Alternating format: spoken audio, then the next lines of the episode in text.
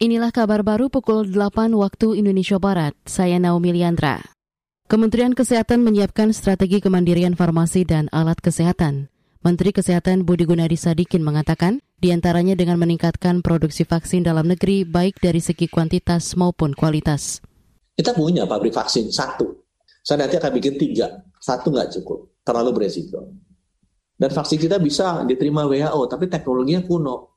Aku baru belajar kita bikin vaksin yang base-nya virus, bisa itu yang yang uh, yang mati, virus mati atau virus yang dilemahkan, dan berbasis unit protein atau protein rekombinant.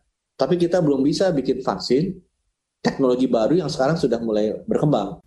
Menkes Budi Gunadi mengatakan saat ini Indonesia baru bisa memproduksi vaksin dengan teknologi mematikan atau melemahkan virus. Ia berharap Ke depannya Indonesia dapat menguasai teknik pembuatan vaksin yang lebih modern. Kata dia, sebagai negara dengan banyak penduduk, Indonesia tidak bisa terus-menerus mengandalkan impor vaksin maupun obat-obatan, bahan baku obat, serta alat kesehatan.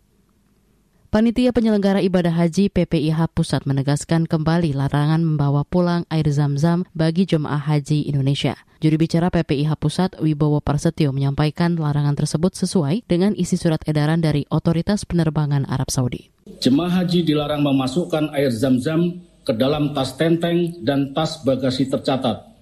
Hal ini merupakan antisipasi pada saat kepulangan, sehingga Jemaah tidak perlu melakukan hal-hal yang tidak diperbolehkan seperti menyimpan air zam-zam yang dilapisi seperti aluminium foil, kemudian memasukkan ke dalam pipa peralon dan lain sebagainya.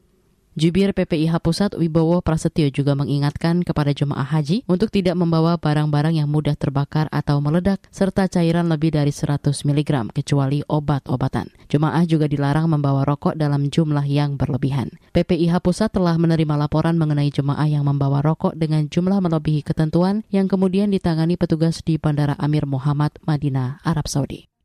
Kita ke berita luar negeri. Ukraina menuding Rusia mencuri sekitar 600 ribu ton gandum dari wilayah pendudukan. Serikat Produsen Pertanian Ukraina mengatakan gandum curian itu sebagian telah diekspor. Wakil Kepala Serikat Denis Marshuk mengatakan sekitar 100 ribu ton gandum telah dikirim ke Suriah. Serikat akan menuntut Rusia memberikan kompensasi atas pencurian gandum dan perusakan properti petani. Ukraina adalah salah satu pengekspor gandum terbesar di dunia. Negara-negara barat menuduh Rusia menciptakan risiko kelaparan global dengan menutup pelabuhan Ukraina yang terletak di Laut Hitam. Rusia menyangkal hal itu dan justru menyalahkan sanksi berat.